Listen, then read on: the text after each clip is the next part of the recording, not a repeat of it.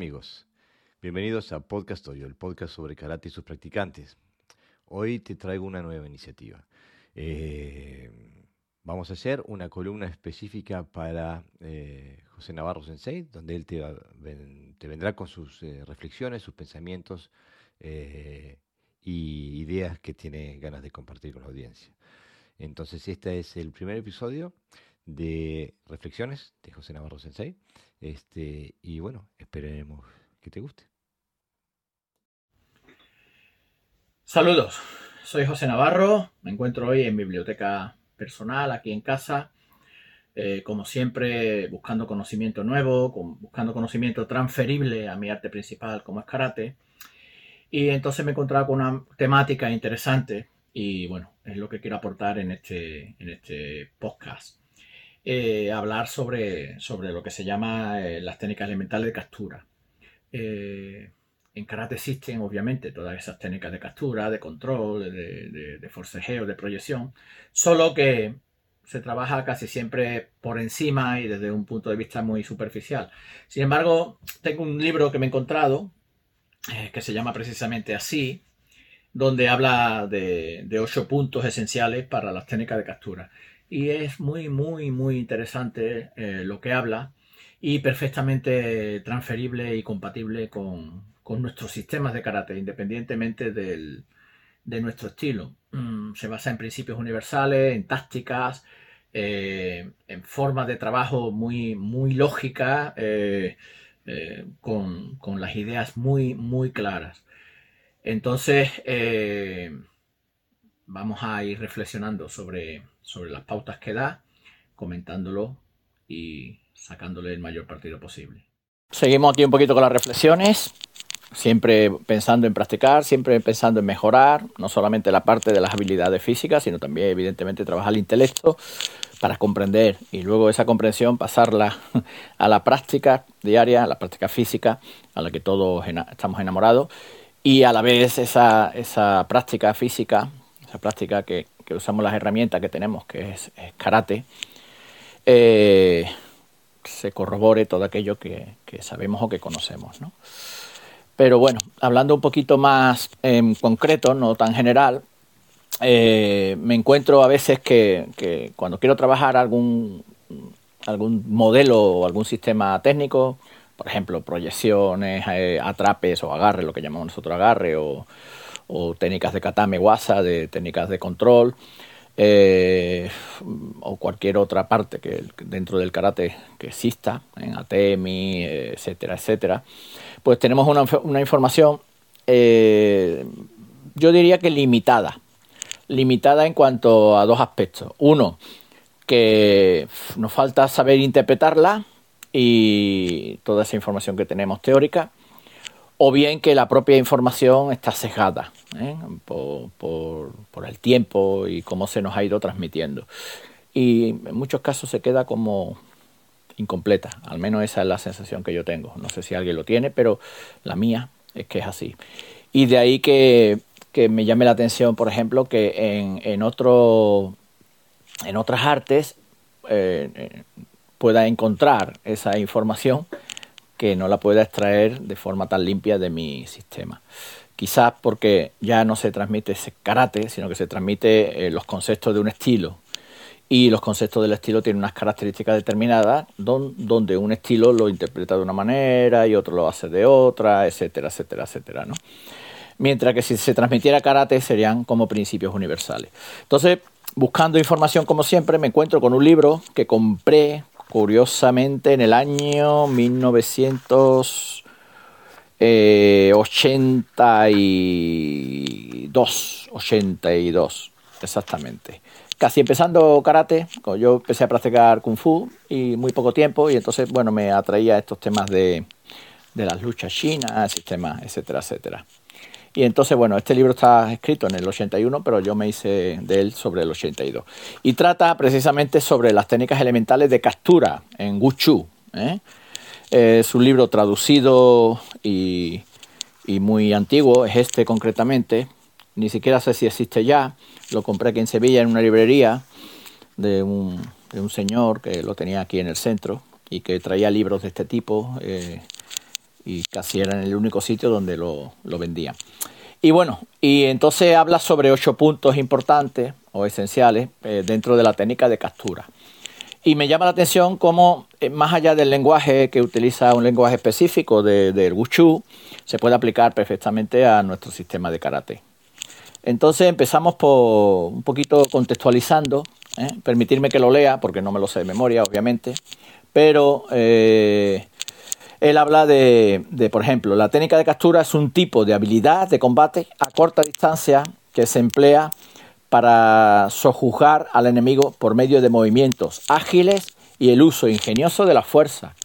Es decir, de movimientos ágiles, muy rápido. ¿Para qué? Bueno, para siempre evitar que el otro te, te, ajuste en el suelo y te proyecte de sí. Entonces siempre me estoy moviendo, buscando los ángulos de desequilibrio del otro, etcétera, etcétera. Y del uso ingenioso, utiliza el uso ingenioso de la fuerza. Es decir, que no es fuerza por fuerza, sino cómo utilizo la energía adecuada para cada técnica, o bien de captura o bien de proyección. ¿De acuerdo? Dice, el principio básico para la captura del enemigo consiste en agarrar con una o ambas manos cierta articulación de los miembros del enemigo con el fin de ponerlo bajo control total. Es decir, no es solo agarrar, sino que mi agarre lo inhabilite, lo controle, para que yo sea capaz de manipularlo. Entonces hay una forma concreta de sujetar al, al enemigo, de agarrarlo, eh, y de incapacitarlo para que no emplee su fuerza, su fuerza contra mí. Eh, no solamente pone eh, de una parte de, de, su cuerpo, sino también de su cuerpo entero, lo que decíamos antes, ¿no? Antes de que usted logre inmovilizarlo del todo. Dice, la captura exitosa exige de práctica diaria y prolongada, como todo, ¿no? Por parte del combatiente, puesto que como el manual de Wushu lo señala, dice, se puede asimilar la técnica por fuera, pero la ingeniosidad se adquiere desde adentro. Hay que personalizar, porque una cosa es lo que te dice la técnica y otra cosa es lo que tú puedas aplicar, depende de tus características y de tu forma de, de, de poder hacerla por la propia experiencia, ¿no? A lo mejor no eres muy diestro en ese tipo de técnicas y entonces, bueno, hay que practicarla, hay que hacer la tuya y luego hay que aplicarla con alguien, sobre todo con alguien que no se deja. ¿eh? Estamos hablando siempre de técnicas de combate y no, y no de técnicas que se hacen en el dojo para exámenes o cualquier otra cosa, ¿no? Incluso exhibiciones. Dice, solamente a través de repetidas prácticas puede el combatiente hacer una evaluación correcta de la situación. Claro, toma conciencia de sus errores y los corrige. Eh, dice, así es la mejor oportunidad y llegar a la perfección máxima exigida en un combate real. La perfección máxima exigida en un combate real, ¿cuál sería? Pues salir victorioso. Es decir, primero no perder y luego si se puede ganar. Ese sería un poquito el orden que yo mantengo. Dice, a continuación voy a presentar una reseña de los ocho puntos esenciales destinados al empleo de las habilidades para la captura del agresor. Y empieza con el punto uno. Este me resultó curioso porque habla de la siguiente manera. Dice, uno, con ojo avisor como los del águila. O sea, estamos hablando de contacto de distancia corta y el primer punto se refiere a la mirada. Y explica, es sabido que la vista penetrante y los movimientos ágiles son fundamentales en la lucha, pero son aún más importantes cuando se trata de las técnicas para la captura del agresor. Un pugilista debe mantener sus ojos y oídos bien atentos, agudizar su vista para calar las intenciones del enemigo y estar bien preparado para reaccionar rápidamente según los posibles movimientos del agresor. O sea, no se trata solo de escuchar eh, con el cuerpo de dónde me presiona, sino eh, captar la intención del oponente a través de la mirada. Al estar cerca, eh, bueno, supongo que habrá determinadas intenciones que son visibles y otras que no, ¿vale?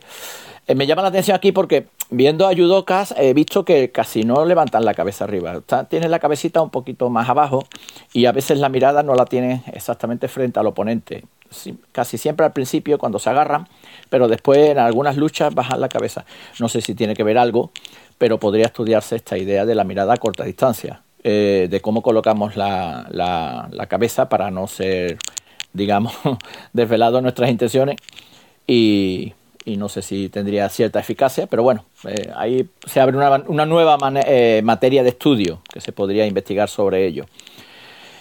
Entonces dice, la, eh, la, de la vista tiene un significado especial si se quiere capturar a un enemigo que se mueve velozmente en una lucha enconada, pues solamente cuando los ojos están suficientemente alerta para descubrir la brecha instantánea abierta en el cuerpo del agresor, se tendrá la posibilidad de romper la defensa del enemigo y capturarlo. Bueno, eh, eh, no sé si, si esto tiene un, valor eh, también en, la, en, la, lucha real, como bien dice, o tiene que ver también un poco con el tema deportivo, no, no lo sé exactamente. La, mirada tiene, tiene componentes de, intención y, si el otro no, no tiene una mirada educada, pues posiblemente se le vea la mala intención en este caso de querer hacernos daño. Y quizá es importante también tener esto en cuenta. Dice, el segundo punto dice, con movimientos de manos tan rápidos como una flecha voladora. Eh, eh, en el, el, ya sabemos que se emplean eh, muchas frases figuradas, ¿no? Para que una persona es como como que te da la idea y a través de la idea pues puedes captar un poquito más la información. Eh, es, más de feedback entre el, que expresa y el que recibe que una palabra fría que puede ser interpretable, eh, pero si aquí te da un poquito la, la, idea a qué se refiere, pues bueno, la imaginación quizás llegue. Dice, se trata de la velocidad de los movimientos de manos que se realiza para capturar al agresor. Evidentemente, si vamos lento, pues el otro nos quita la mano rápidamente y, ya no podremos agarrarlo. Eh, se trata de, bueno, de estar bien posicionado y de sujetar lo antes posible. Dice, el combatiente usa principalmente sus manos para capturar al agresor, con movimientos coordinados de muñecas, codo y hombro, y de algunas otras partes del cuerpo. Importante esto porque eh, no se trata de velocidad pura y dura, se trata también de momento, de cómo coordino, del espacio que ocupo. Es decir, que aquí ya expresa también un elemento táctico, no solamente técnico, ¿no? O físico. Y esta parte eh, eh, expresa bastante bien a lo que se refiere, ¿no? Que tiene, que es una técnica con componentes mm, tácticos muy, muy acentuados. Dice, la importancia de los movimientos de manos puede deducirse del elevado número de las destrezas al respecto utilizadas en la técnica para la captura del agresor, que son las 36 siguientes. Habla de 36 destrezas, esto es una barbaridad. O sea, si ya eh, dominar dos destrezas es mucho, imaginaros dominar 36 mm, eh, en este caso, ¿no? Bueno, las dice en chino y no sé cómo se, se puede traducir. Algunas sí, por ejemplo, las conozco de agarrar, tirar, presionar, eh, apartar, pero otras, bueno, habla del término Shan, Bie, Ban, Pi, Rao, An, Yao, Kou, Nie, Kuo, Kie, Kao, etcétera, etcétera. Así hasta 36. Habla también de los conceptos Yin Yang, por ejemplo, eh, de Suo, de Gua, de Ti, de Bua. Bueno, son conceptos que, que si no tienes cierta habilidad con, con, con el arte, con las artes chinas, pues a mí se me escapan pero yo supongo que tienen que ver con posicionamiento, distancia, formas de agarrar, formas de tirar, formas de evitar que te tiren, eh, eh, cuál es la mejor forma de, salida, o sea, el ángulo, etcétera, etcétera, ¿no? Pero bueno, aquí eh, sigue, dice, la velocidad de los movimientos de manos debe ser tan grande que se parezca a una flecha disparada por un arco. La flecha logra dar en el blanco tan pronto como suena la cuerda y el agresor no tiene tiempo para parar sus movimientos de captura o defenderse de ellos. Aquí vuelvo a insistir sobre la velocidad. El cuerpo a cuerpo es, preciso, ¿no? Eh, que sea veloz porque si vas lento eh, sufres un contraataque, evidentemente. Creas un, vacío, un hueco y entonces se te responde con cierta facilidad. El tercer punto dice, con paso tan firme como el de un tigre agazapado. Aquí ya empieza a hablar del enraizamiento y todas estas cosas que conocemos en karate también, ¿no? Y que está presente en mucho, mucho de las cosas que hacemos, tanto de katas como de, de quijones. Dice, la técnica para la captura del agresor requiere que el combatiente tenga eh, Shuangong, que habla de habilidad de resistir a pie firme, empujones o puntapiés. Es decir, me tengo que colocar de una manera que no solo impida al otro moverme, sino también patearme. Así que claro, no voy a ofrecer la zona más blanda. Así que alguna posición hammy con la colocación, si nos fijamos un poquito en Sanshin, por ejemplo, quizás, o Fudo podría ser una, una de las posiciones que se puedan usar. ¿no? Eh, hay que entender que en las artes que conocemos más clásicas, como de atrapes y todo eso, están prohibidas las técnicas de, de piernas, pero aquí no, porque está hablando de combate real. Entonces la posición de agarre frente al oponente no puede ser solamente sólida, como pasa en judo, sino que tiene que prevenir que te, que te eh, den un puntapié en, en zonas que no deseamos. ¿vale? Dice, la firmeza de los pasos refleja las habilidades básicas de un combatiente. Es difícil lograr una captura exitosa si se carece de firmeza en la parte inferior del cuerpo. Eh, dice, si usted exhibe un shuangong, es decir, una, eh, una firmeza, un enraizamiento, si queremos llamarlo, inestable en el combate, el enemigo puede sacar ventaja de la situación y realizar un contraataque sorpresivo para cambiar la situación a su favor. No habla solo de estar conectado en el momento que proyectamos, sino durante todo el proceso que dure en ese momento el combate. Es decir, conexión absoluta, no, no por parte. Dice, el empleo de las técnicas para la captura requiere, por lo tanto, que el combatiente realice movimientos correctos de manos y un enraizamiento o un swangón sólido, justamente como un tigre listo para agarrar una presa. Se requiere también los movimientos coordinados de los miembros superiores e inferiores del cuerpo, los avances y retrocesos oportunos y otros movimientos apropiados para coadyugar a la captura. Cuando habla de enraizamiento no está hablando de algo estático, sino constantemente en movimiento y evidentemente todo el cuerpo participa. ¿De acuerdo? Si yo tengo un buen enraizamiento, pero arriba estoy contraído, pues mi centro de gravedad sube. Hay una interrelación entre, entre todo articulaciones, músculo, esqueleto, etcétera, etcétera, ¿vale? Cuarto punto, dice con dice con cintura tan flexible como una oruga.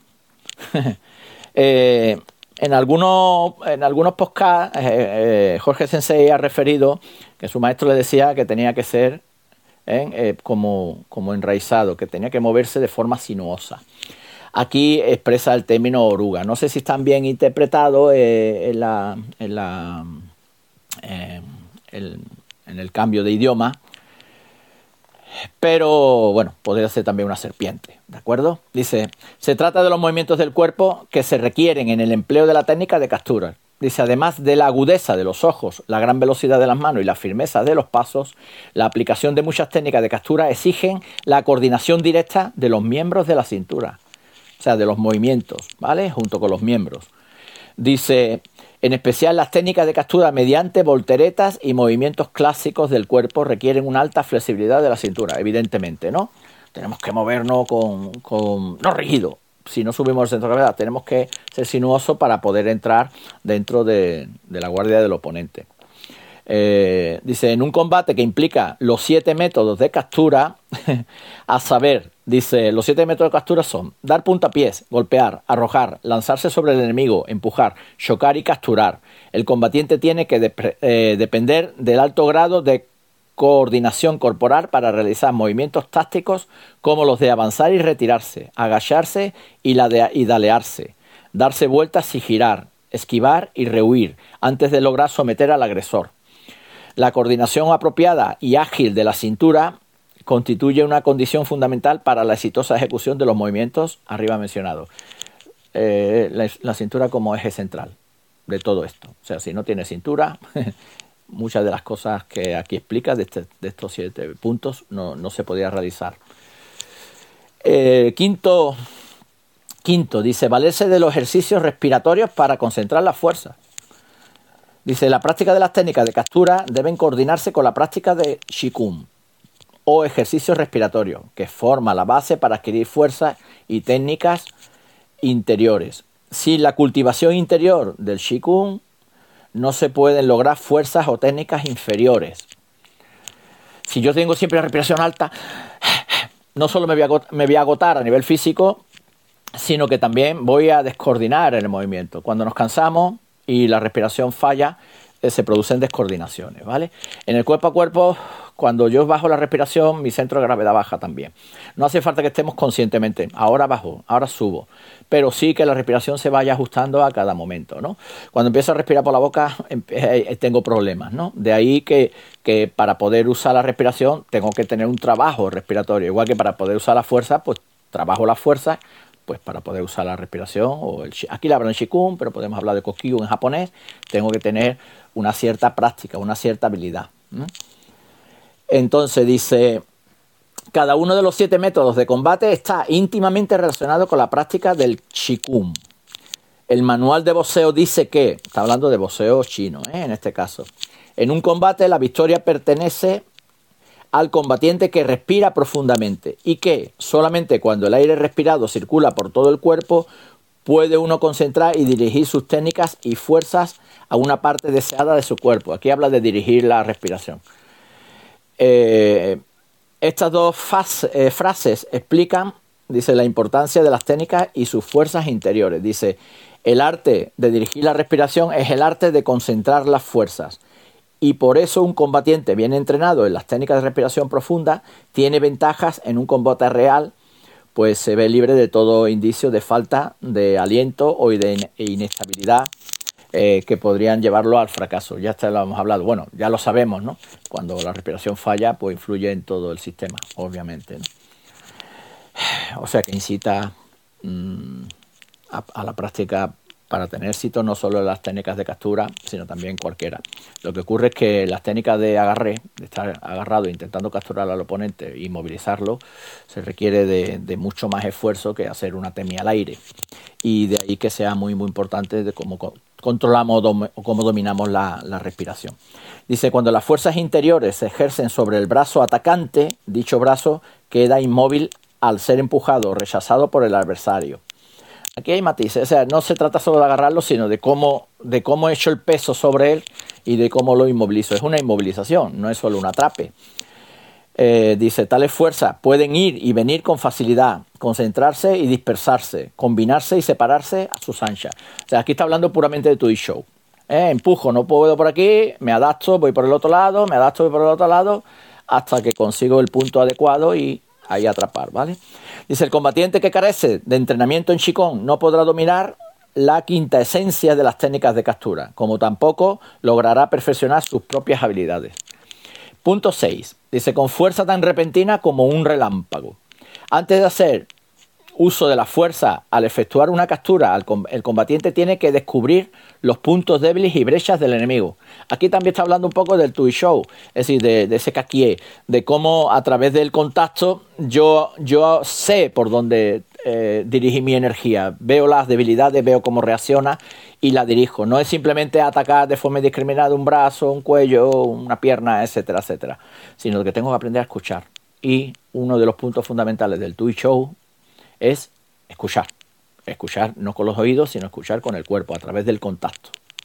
Dice, una vez localizados con precisión tales puntos débiles o brechas, el combatiente se lanza de inmediato al ataque de forma repentina y sorprendentemente explosiva, tan rápido como un relámpago o una bala. Esto es lógico. Si ya descubro el punto, si tardo, en lo que ocurre es que el otro se cubre y ya ese punto queda, queda anulado. Tendría que buscar otro. De ahí la, la importancia de ahí está, es decir, espacio-tiempo. Siempre espacio-tiempo. Dice, el combatiente debe consolidar y desarrollar ulteriormente con energía y resolución su superioridad sobre la parte débil del enemigo, apretando su agarre hasta tal punto que éste no pueda eh, retirarse o relajar eh, la toma, ni, ni, evitarla, ni escapar de, del asimiento, ¿no? De modo que se logra someter todo el cuerpo del adversario. Intentamos controlar al adversario a través de su brazo, de sus piernas, de sus articulaciones. No el miembro, sino a él.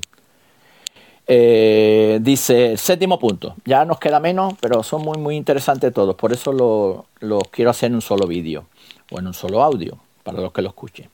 Dice, el séptimo es el conocimiento y la experiencia perfeccionan las técnicas. Bueno, esto se cae por su propio peso, ¿no? Habría que explicar poco o todo lo contrario, habría que explicar mucho, porque a veces solo eh, eh, nos olvidamos que la experiencia es fundamental para poder aplicar algo, porque la experiencia se adquiere a través de la habilidad. Y eh, en este caso, como estamos hablando, de poner en práctica algo, no de, no de trabajar desde la dialéctica, sino poner en práctica algo contra un oponente que se opone, la técnica no es suficiente si no tienes la experiencia. No es tan fácil, quiero decir. Entonces dice, conocimiento y experiencia, de esto hemos hablado miles de veces, se refieren a la conciencia combativa de uno al desplegar las técnicas de captura, y a la habilidad para aplicar los siete recursos básicos del arte del combate. En un combate real, el enemigo ha de resistir y tratar de lanzar contraataques desesperados. Dice, la falta de conocimiento y experiencia sobre los varios cambios del arte de combate expondrán al luchador a una posesión vulnerable. Es decir, cuando uno no tiene experiencia, lo que hace es que en vez de elegir qué técnica debo de hacer, en qué momento también y en qué espacio, pues empieza a lanzar golpes indiscriminados. Es mucho más fácil defender eso que defender a alguien que te ataca y que sabe dónde va a ir, ¿no? Con la energía, etcétera, etcétera, ¿vale? Dice, uno debe tener una clara comprensión de la situación en un combate antes de tomar la determinación de capturar a lucha. Claro, si yo mido 1,70 y uno mide 2 metros, yo mido, yo peso 75 kilos e incluso más, puede ser 80 kilos o 70 y tanto, eh, y el otro mide 2 metros y pesa 120 kilos, hombre, intentar ah, sujetarlo es, complicado, entonces hay que valorarlo siempre. O sea, aquí demuestra claramente que la táctica debe estar por encima de la técnica. No es decir, esto es un Kotegaechi, por ejemplo, o, y yo se lo voy a hacer a cualquiera. No, a todo el mundo no se le puede hacer. Por eso es importante eh, trabajar eh, con experiencia. Cuando se tiene experiencia de que hay técnicas que no se puede hacer a determinadas personas, pues no la usas. Así de fácil, ¿vale? Dice, es preciso también coordinar los, eh, movimientos y estar listo para cambiar de, estratagemas, valiéndose de cualquiera de los siete recursos básicos con el fin de hacer perder al enemigo su capacidad de contraataque y de evitar que escape. Eh, es importante los contraataques en esta distancia tenemos que tenerlo en cuenta porque si eh, nos empecinamos, nos empeñamos en, querer atrapar una de las articulaciones, sí o sí nos podemos olvidar de que el otro tiene la otra libre. Entonces eh, hay que controlar también ese, aspecto. ¿eh? muy, muy importante. Así no tenemos que defendernos, sino que siempre somos nosotros los que tomamos la iniciativa. Dice, no se puede aplicar eficazmente ninguna técnica de captura, por excelente que sea, si la coordinación con los otros seis recursos de combate. Mm, si yo eh, tengo una buena técnica de ataque, pero no sé el momento de meterla, no, no sale. Tengo que, tengo que saber el momento. Y es más, no la puedo lanzar indiscriminadamente. Tengo que saber dónde la coloco para que la, esa técnica sea eficaz, ¿no? Entonces, todos esos elementos de lo que habla este texto, esos elementos, que, esos seis elementos eh, que faltan, es la suma y eso es lo que hace que sea eficiente. ¿De acuerdo? Si le vas quitando elementos, pues va perdiendo la técnica su eficacia o, su riqueza. Dice, un luchador inexperto y corto de vista no sabe realizar una captura hábil y coordinada y muy a menudo se convierte él mismo en blanco de los ataques, lo que decíamos antes. Claro, yo estoy ahí empeñado y mientras el otro me va golpeando. Y bueno, y entramos en el punto 8, que dice, fijaros que siempre se toca la parte interna también. Dice, la serenidad es la clave para un ataque poderoso.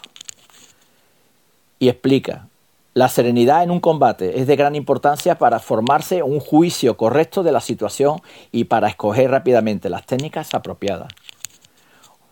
Un manual de boxeo dice que quien tiene mucha pericia tiene presencia de espíritu.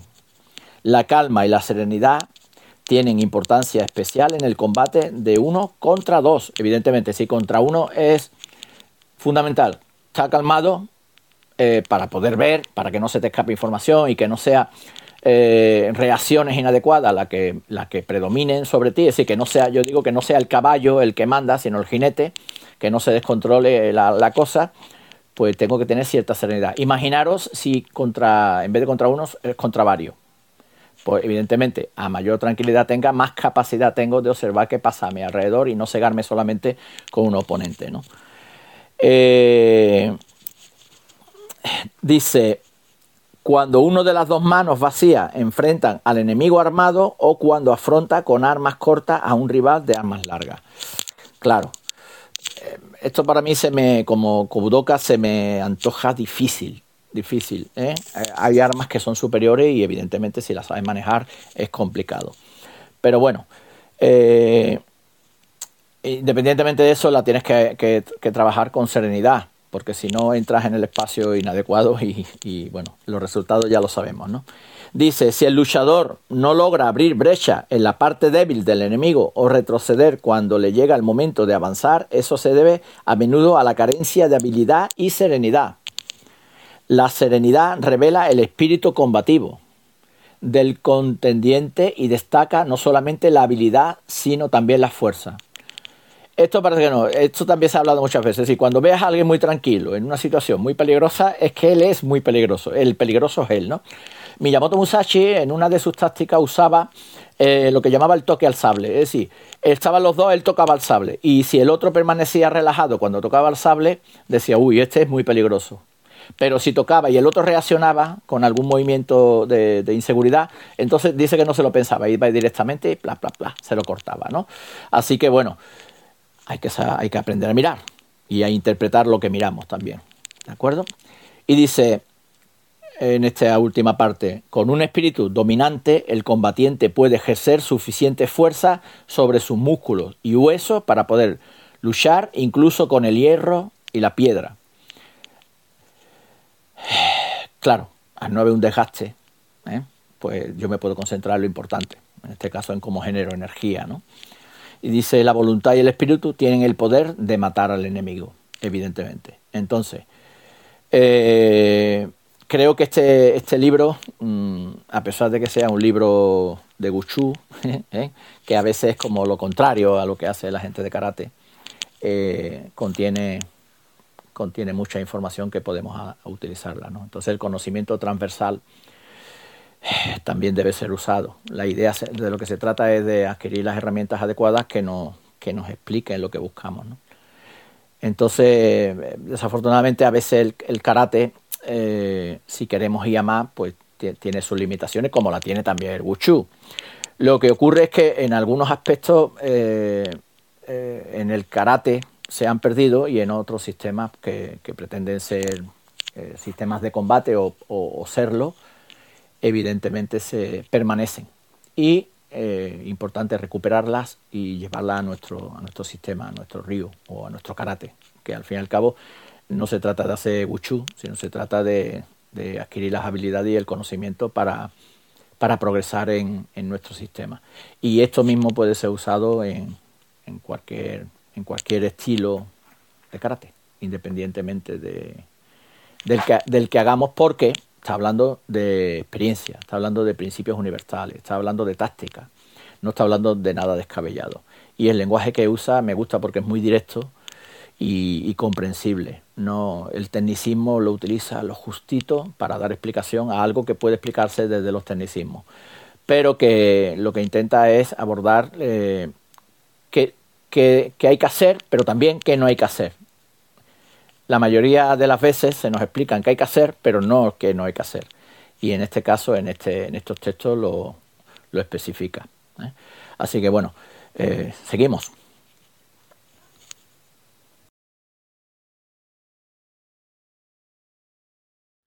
Esto ha sido todo por hoy. Espero que te haya gustado el contenido. Eh, si te gustó, te pido que nos ayudes a llegarle a más gente, a nueva audiencia. Compártelo con tus compañeros de Dojo, con tus compañeros de Tatami. Se vienen grandes novedades dentro del Podcast Dojo. Eh, y bueno, queremos eh, traerte en, esta aventura de crecimiento. Nos vemos en el próximo episodio.